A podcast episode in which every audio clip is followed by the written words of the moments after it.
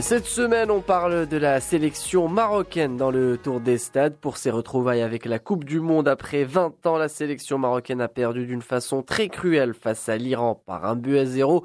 Les Lions de l'Atlas se sont inclinés dans les arrêts de jeu sur un but contre son camp de Aziz Bouheddouz à Saint-Pétersbourg.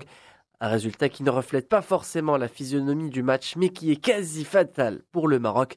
La réaction d'Hervé Renard, le sélectionneur des Lions de l'Atlas, au terme de la rencontre. Forcément, euh, je me présente devant vous en étant très déçu. Je pense que même si j'étais venu en conférence de presse avec un match nul, j'aurais été très déçu également par rapport à la physionomie de la partie. Alors vous pouvez imaginer euh, avec une défaite euh, et pas mal d'occasions en notre faveur, je pense que c'est la pire chose qui pouvait arriver dans les dans les arrêts de jeu. Donc félicitations à l'Iran et à monsieur Kéros, son entraîneur. Et tournons-nous vers le deuxième match immédiatement. Et pour ce prochain match le Maroc n'a d'autre choix que la victoire. Les Lions de l'Atlas se retrouvent déjà à la dernière place de ce groupe avec euh, zéro point au moment où l'Iran s'est emparé d'entrée de la tête du classement après sa victoire. Pour le plus grand bonheur de son sélectionneur Carlos Queiroz, il revient sur cette rencontre. Très difficile, mais nous sommes très heureux aussi euh, parce qu'on a joué contre une grande équipe, grand joueur. Euh, nous, savons tous euh, d'équipe de Maroc, nous essayons de, contrôler les, choses. Je pense que la stratégie d'Iran a été euh, créer un collapse mental euh, de frustration et d'irritation euh, les joueurs de Maroc. Une rencontre durant laquelle le jeune Marocain de Schalke Noulfir, Amin Harit, a été élu homme du match, une distinction qu'il aurait préféré échanger contre un résultat positif.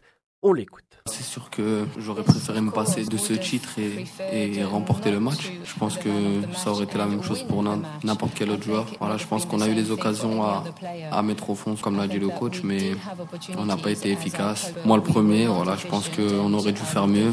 Voilà, déçu, forcément déçu de ne pas remporter ce premier match. On sait qu'on a deux matchs très compliqués qui arrivent. À nous de mettre toutes les chances en notre faveur pour euh, pouvoir faire des résultats honorables face à cette équipe du Portugal et de l'Espagne. Une chose est sûre, les joueurs ont clairement été marqué par cette défaite contre le cours du jeu.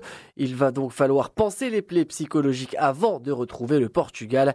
Bark Bosofa au terme du match face à l'Iran. Très difficile, euh, mais ça c'est le foot, euh, ça arrive. Scénario cruel euh, qui fait très très mal. Je crois on était bien dans le match, on a très très très bien commencé. Après il y a des occasions et malheureusement on marque pas. Mais ça c'est le foot. C'est juste difficile. Après le match, tout le monde était en silence bien sûr.